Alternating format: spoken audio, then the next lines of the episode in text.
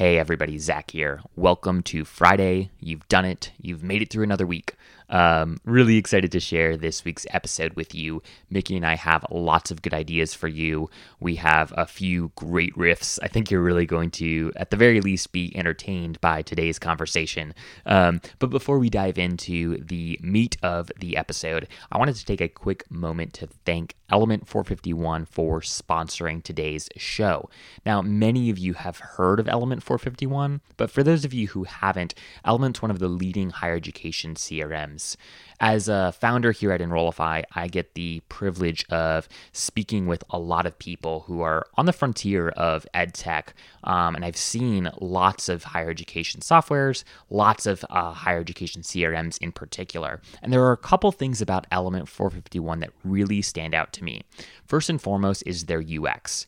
Their UX design, the how easy it is to build content in their CRM is is quite honestly unmatched. Um, what's really neat about Element is it's sort of this amazing marriage between the uh, UX of HubSpot and the power of a slate. So what's neat about this this tool and really this this uh, uh, grouping of tools is that you don't have to compromise on ease of use and design functionality for power. Element gives you both. So that's number one. And then number two, uh, Element actually has this brand new offering that you get for free if you sign up for their CRM, and it's called Packs. Packs is unlike, truly unlike anything I've ever seen in the higher education CRM space. And what Packs is, is it's free content that is already built into your CRM. So many of you know what the CRM RFP process is like, right? You go, you f- get people to respond to your RFPs, you have these demos, yada, yada. Uh, one thing leads to another. Finally, you get approval, you sign up for that CRM, you do the training, and then you realize, oh my gosh, there is a ton of work to build out all of this content. Well, all of that friction is removed with Element 451's Packs. Packs is pre built content. You can literally go into the CRM, click build me a transfer student uh, campaign or build me a, a senior search campaign. And with a few clicks of a button, uh, email uh, series uh, marketing automation flow is, is automatically built out. And what's really neat about Packs is that it actually prompts you on specific areas or specific uh, communications to personalize. So it's sort of like this again this this perfect combination of personalization and automation. So you're actually able to build out what would normally take your team uh, months right if not longer in a matter of minutes. And again Packs is totally free um, for anyone that signs up for Element 451's CRM between now and the end of the year. So if you want to learn more about Element 451, if you want to get a better understanding of the power of this tool and why we're so in love with the UX, um, you can head on over to element451.com, element451.com forward slash Enrollify. And if you talk to the team there, just mention Enrollify and you will get 10% uh, off of your onboarding fee if you sign up for Element 451 before between now and the end of the year. So lots of lots of uh, great content um, that this team puts out, guys. So uh, you can find lots of great resources on their website. If you would like a personal introduction to their team there, I'm happy to do that for you as well. Um, so again, head on over to element451.com forward slash enroll qualify. Good morning, Mickey. I want to hear about that idea, a little bit more about the idea you emailed me about late last night. Um, it had something to do with a podcast. Do you uh, do you care to elaborate? Well, you, I guess I have to now.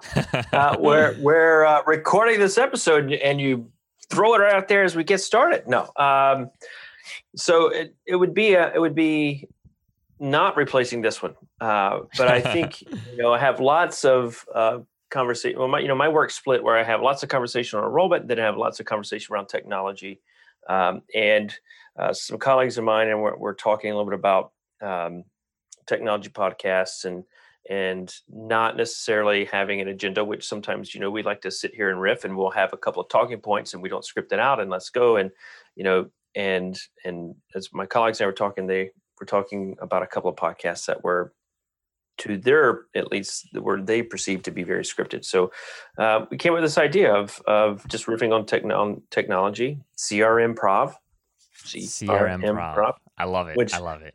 Um, I think it's a great name. When I thought of the name, I thought, well, we have to have a podcast for that now. Um, and so that's really what it's going to be. It's it's it's of course higher ed focused, um, but let's let's talk about um, let's riff on ways that we grow through the use of technology, uh, and not just have um, um, CRM CEOs on. Nothing against the CEOs; they help you know set the vision and the roadmap for their companies, but you know let's have some product specialists and their clients that use that particular functionality at a product for a particular company. Let's talk about ways that um, that the client helped evolve the product over time, so we can see where it was a year or two or three years ago, where it is today, where it's going to be tomorrow, and and and how clients are taking that existing product, adding on their own spin to it.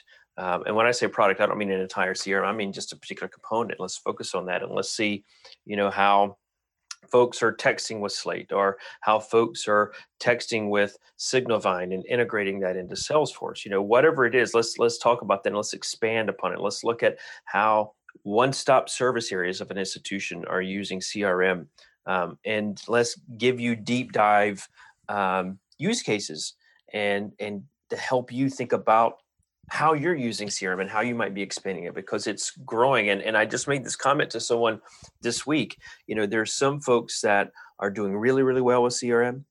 Um, some folks who do pretty well with it or do really well with the with the more narrow focus. Uh, and then there are folks who still don't quite understand. And, and the problem is those who really use it well um, are getting really good results. And those results might be more prospective students, more newly enrolled students, more returning students and as they look at success and retention um, all of that's happening. And if you don't know the term crm you're you're behind. And what i'm finding now is the rate with which those leading schools are creating and expanding functionality is growing at a rate faster than those who have a remedial understanding of crm are able to learn to understand the basic functionality of crm so the gap is just getting wider and wider. And how can we um, a help innovative schools innovate further, how can we have um, a series that over time creates more content to help folks catch up faster? Um, you know, that's that's what we're trying to do. I absolutely love it. I could talk for another two hours on it. I know. But, I know. Um, um, yeah, we're we're gonna have to see uh, where this one goes. Um, I I'm excited, but uh, um, you know, with that lovely intro, folks, we welcome you to this week's episode of Fanatical Fridays.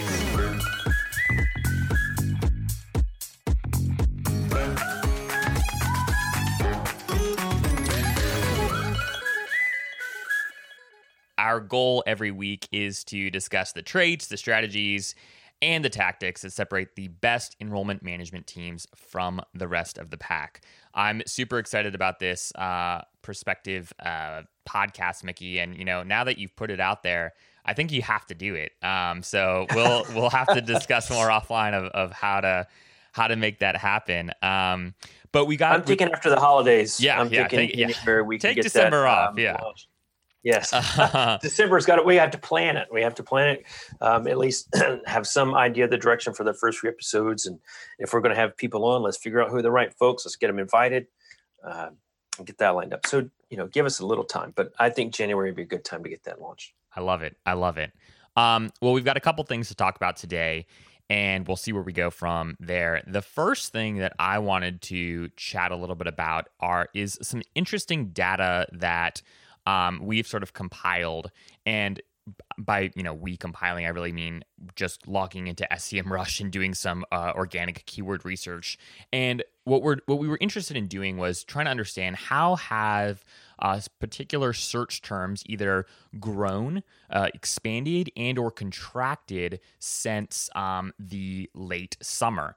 Um, and so, what we were specifically interested in looking at were terms around finishing my degree or completing my bachelor's or should I go to college or should I go to grad school. What we wanted to understand is did the monthly search volume change?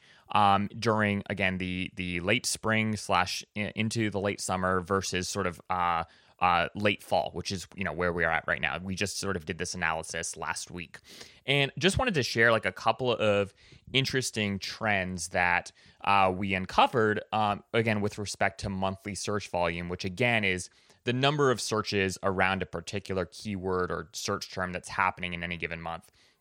And then, Mickey, I'd love your sort of just comments or thoughts on why some of these trends uh, might be what they are. So, uh, trend number one should I go to college? Okay, that, that's a particular keyword that uh, we were looking at. So if you look at sort of late spring into late summer and you compare that with late fall, so where we were at last week, there's a 10% increase in that monthly search volume. So should I go to college um, around sort of the fall is not necessarily crazy to think about. But what's also interesting is that if you look back 12 months from now, the MSV trend holds. So if you look back from last fall to this fall, there's a 10% increase in the number of people asking Google the question, should I go to college?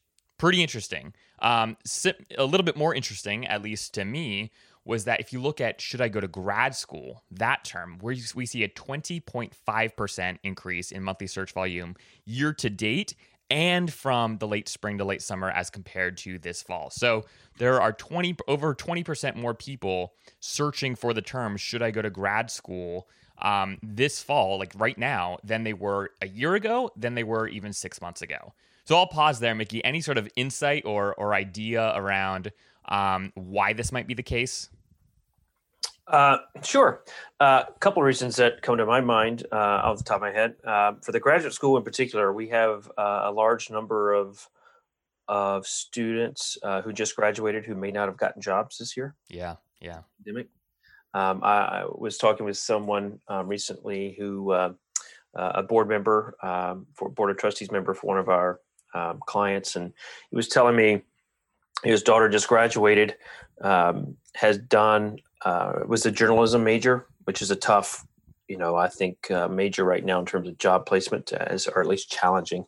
Um, but had just finished uh, an internship, um, performed really well, got praise from um, the folks in the intern at a at a very large multimedia organization up in New York City. Um, but they weren't able to keep her or any of their interns on, and they normally do.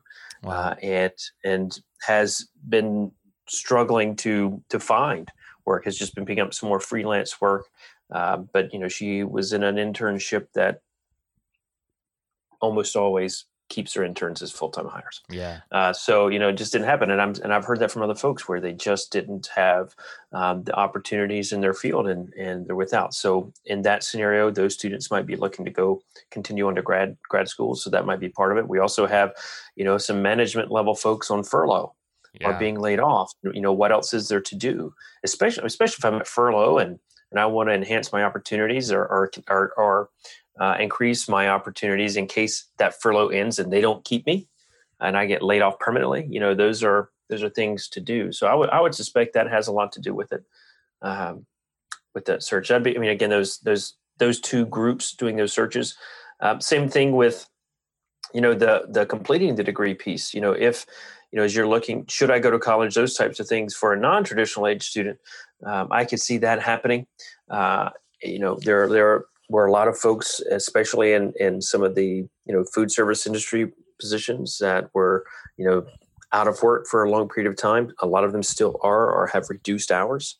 You know, there's there's more time to think about this opportunity. Yeah. Now the question is, are they taking advantage of it, uh, and are they applying, going to that next step? Yeah. Yeah, no, super, super interesting insights, and uh, couldn't agree with you more there. I think what is uh, most interesting to me is there's been this big question. Uh, I have lots of friends in the uh, graduate enrollment management space, and there's been this big question around okay, historically, anytime there's a recession, um, people go back to school. They go back to grad school, right? That that's just been true. Um, grad school saw this, you know, a huge uptick in enrollment after uh, 2008, and the big question has been. Um, will right this recession uh, coupled with a pandemic what will be sort of the the fruit born from this uh, from a graduate school's perspective? And i think like again this is just one very very very kind of small insight here.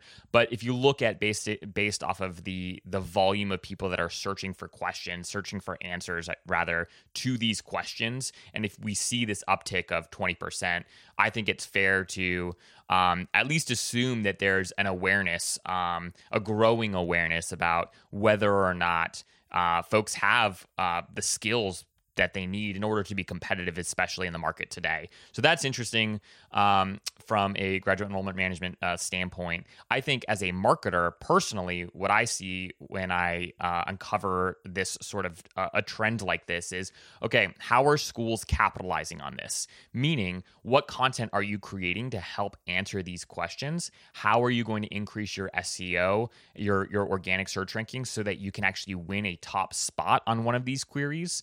Um, and I think that you know the schools that have been doing content marketing well for a while um, have a have a leg up here. But for those of you who don't, there are a uh, a fair number of sub keywords, subsets of keywords, related keywords around that kind of core term of should I go to grad school that you absolutely do have opportunity to win on. So I see this as sort of being um, a a I don't know a, an encouragement, a, a cry um, for folks who are have been looking for sort of like the excuse to really get into inbound or really get into good content marketing. Is hey, look, go to your superiors and say there is an uptick in people searching for this stuff. How are we ensuring that our content is being found by them? Um, so those are a couple things that that come to mind there. What's also really interesting, um, and perhaps the most interesting thing that that I uncovered in this, you know, little experiment here was that if you look at the queries around finishing bachelor's degrees or finishing my degree, right? We're seeing a 450% increase in monthly search volume from the late spring um, to to right now to present day. So 450% more uh, queries to Google around finish my bachelor's degree online. How do I finish my bachelor's degree, etc. So for all of the folks listening who have degree completion programs, like this is the opportunity to like this is your time to shine. You absolutely if you're not already need to have content that uses these particular terms so that you can capitalize again on that top of the funnel traffic and nurture them accordingly with your with your communications with your with your crm etc so um, I'll pause there, Mickey. Uh, any any sort of thoughts or insight on on that particular trend?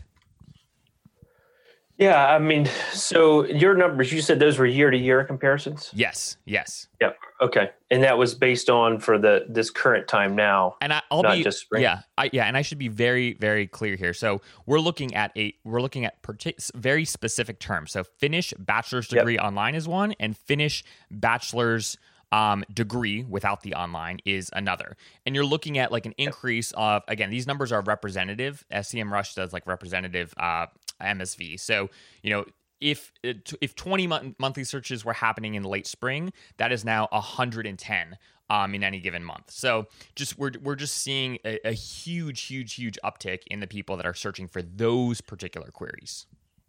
Yep.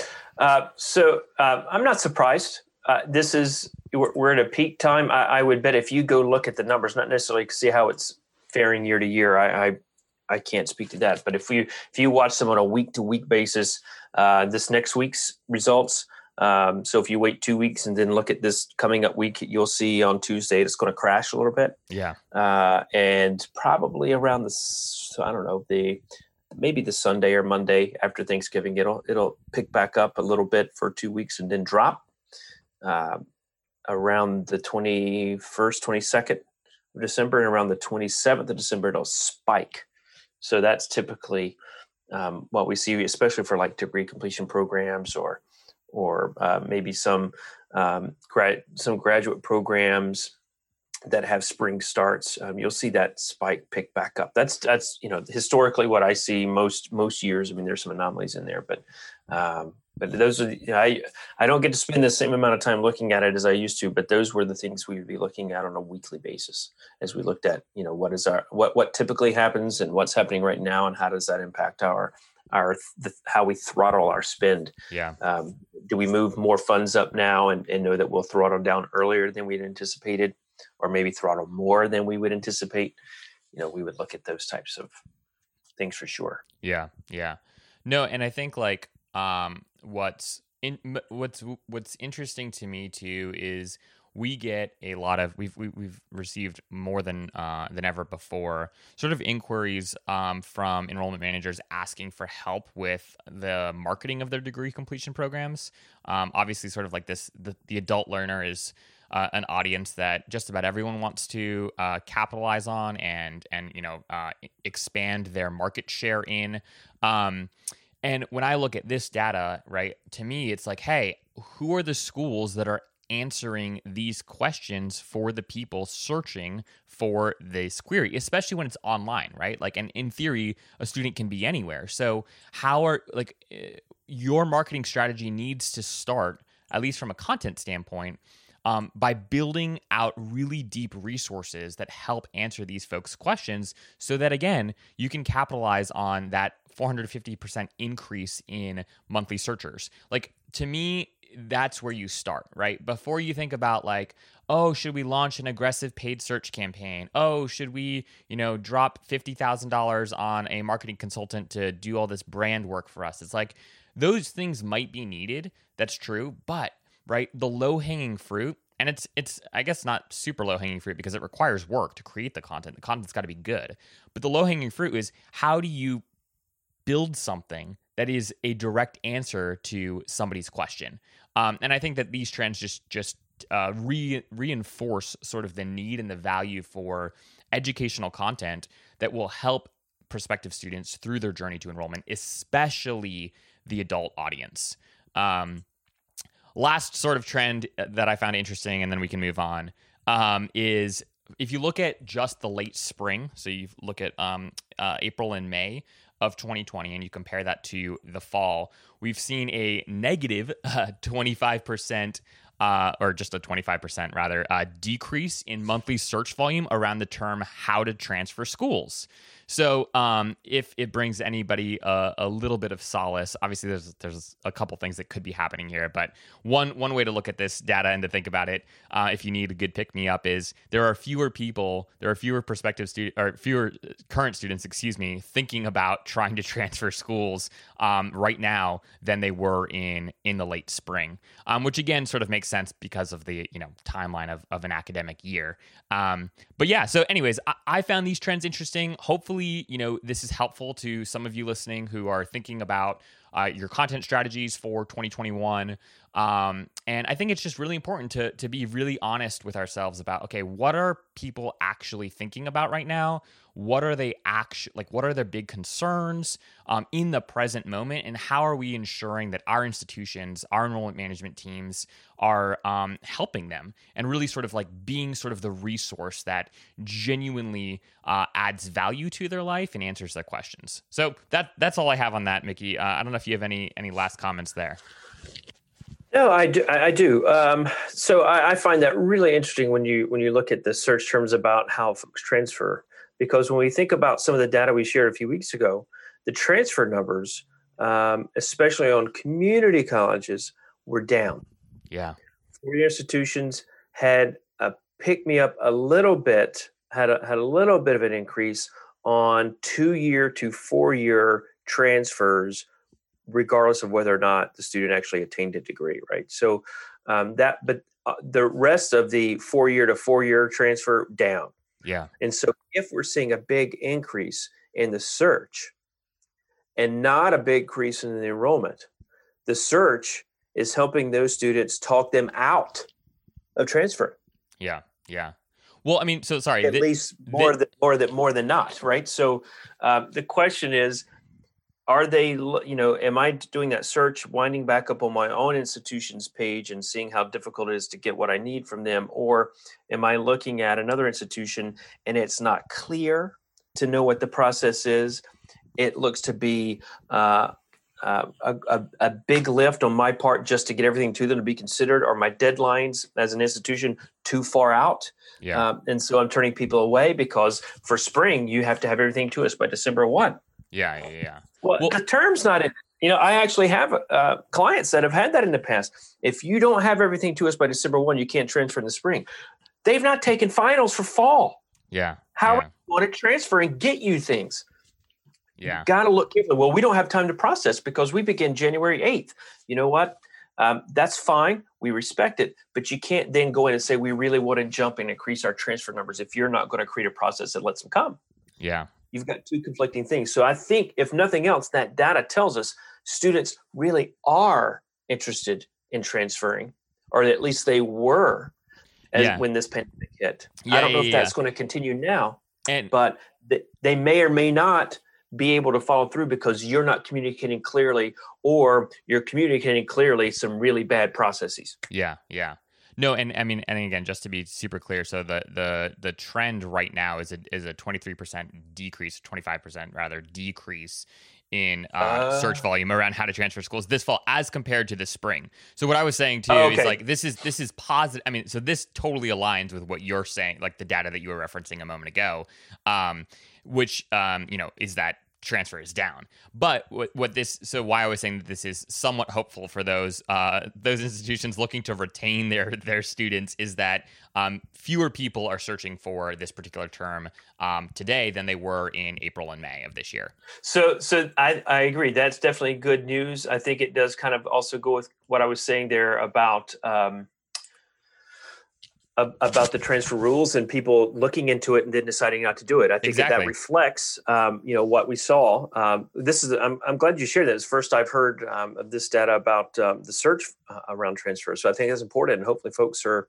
uh, making note of that. And hopefully, you know, with fewer people searching for it now, now that we've been in this uh, pandemic world and we've been in having a spring term end remotely and and fall um, being on the ground and some hybrid and some remote models in place. Now, what might be interesting, by the way, is to look to see what happens over the next three weeks with that search because yeah. many schools are saying, hey, we're going home for Thanksgiving break and we're finishing the rest of the fall uh, away. Yeah, remote. No, exactly. Yeah, it's a very, right? very so good point. does that bring back the interest? But, you know, I think now that folks are, I, what we're seeing in that data to me tells me folks have become more accustomed to it. They found their way through it and they know they can make it. Yeah. Yeah, no, absolutely. And I mean, I should. Or just... the pain was just too big when they looked last time, and they just it's just not. Working. Yeah, it. there's too much friction. Um, and I should just say too, right? Like this is us using. I think I already said this, but we use SEMrush to uh, to understand sort of uh, search trends. Um, there are much more sophisticated platforms um, out there, and you know the folks at yeah. like Niche and CapEx do a lot of this work, and they do really, really, really great work in this space. And so it's totally worth sort of uh, consulting uh, their data as as well. But this is just looking at like uh, holistically over a particular period of time, how have uh, the MSV, the monthly search volume around a very particular keyword, grown or you know expanded or, or contracted? And so that's this is again a, a rough analysis, but I, I do think is still sort of helpful um, and provides us with a framework again around what we should be focused on with respect to content creation. Um, Mickey, I want to talk about one last thing in the in the last few minutes that we have here, and we can absolutely sort of carry this conversation into um, another episode. But I want to talk uh, for for just a few minutes here around sort of the the importance of what we're sort of calling power phrases um, with respect to an institution's brand. So we talk a lot about uh, with our with our clients about going sort of like beyond the tagline. So most schools spend lots of money coming up with you know working with a branding agency or you know maybe they do this in house and they come up with like a great logo. They come up with great branding. They come up with like the you know anywhere from a two to six word sort of tagline that represents their institution, right? And then from there, like that's helpful. It's then on everyone's email signatures. It's all over the website. It's on all of their print materials. It's you know on the banners that um, you know uh, are all over the the uh, college or university um, uh, grounds. You know, and, you know you, have got things like go you know go bold or go home or you know here is where you thrive or where innovation meets tradition. Like all these things, right? Which are which are great. Um, but from an enrollment manager's perspective, sometimes what, what we're finding, and we're finding a, a huge uptick in this, is actually requests for help around how do I take how do I develop additional messaging that is congruent with my brand, but that I can like give my team, equip my team with, uh, so that when they're on calls with prospective students, when they're emailing kind of like a one to one, they're sending a one to one communication, that they can kind of splice these power phrases um, into these communications so that we, again, uh, have congruent messaging um, that very you know uh, carefully and creatively um, splices in our unique value propositions and so, what I'm interested in, in hearing your thoughts on are: um, Do you agree? Do you feel like there's sort of this this interest or this need for uh, power phrases or uh, language that folks can uh, that folks can use to um, you know uh, better express their unique value proposition in a way that's uh, a little bit deeper than just sort of their their basic tagline? Um, well, I have a, I have mixed feelings on it. Okay. Um, I like it. I think from a marketing standpoint, awesome. Um, I wonder what the value is going to be for your audience that you're talking to if you find power phrases just to insert. You know, I from from the admission side or the sales side, I look about authenticity. Hmm. And if you're going to give me power phrases, how can I authentically infuse them into my wording. And so, you know, if I'm looking at it from that perspective, uh, to me, it's got to be natural. Yeah. Um, now, I, you know, how I, I look at phrasing. Um, I, I, I, you know, I think there's ways. To, I think there have to be ways to do it. It depends on, on your tagline. Um, I think obviously, I when you when you mention that, I think of the last institution where I worked. We had a great tagline. We loved it. It inspired us, and this is where I think the tagline and maybe even power phrases can do, I think, more goodwill in terms of let's get more buy in around campus. Let's use some of this power phrasing messages around campus um, to help us better articulate internally what we're doing and how this connects to our mission. Hmm. Does hmm. that make sense? Yeah. No, totally. Um, and and that yeah. gets me, I think, more buy-in because, like, my my my last institutional work, and, and this is not their current tagline, I don't think, but um, um, a, was a different way of thinking. Hmm. That was their tagline. And, you know, we thought of a lot of things in very different ways. It, in, in fact, it inspired in a lot of the work that we were doing in how we wrote the strategic plan. It didn't necessarily inspire the strategies, but how we looked at the strategies, it actually helped inspire it, and it, inspired some. It inspired some of the language we put in there. I, I remember conversations um, the planning committee had and, and how we thought about the tagline when we were putting this together. Yeah. Um, you know, when we thought about creating interdisciplinary programs that were not, you know, interdisciplinary meaning we're taking two different types of curriculum and we're blending them together for a new program. Um, you know, looking at something like that and that you know creating programs that weren't always around and and creating a model that allowed students to take any two programs that they wanted to create their own interdisciplinary major hmm. Like that's a different way of thinking. Yeah, yeah. Um, and while other schools may do it, they don't have a formal process in place that really enables any student the ability to do it. Yeah. yeah. This institution did that. You know, so the to me there were ways to bring that in. Now, now if we took this concept, could you find other phrasing in there, power phrases that helped em- embody that or embolden some of those approaches? Yeah. Yes. Um, I, so I think it has to be natural. Uh, you need a creative mind who has it in, who has the ability to connect the ideas together to see it to help you get there.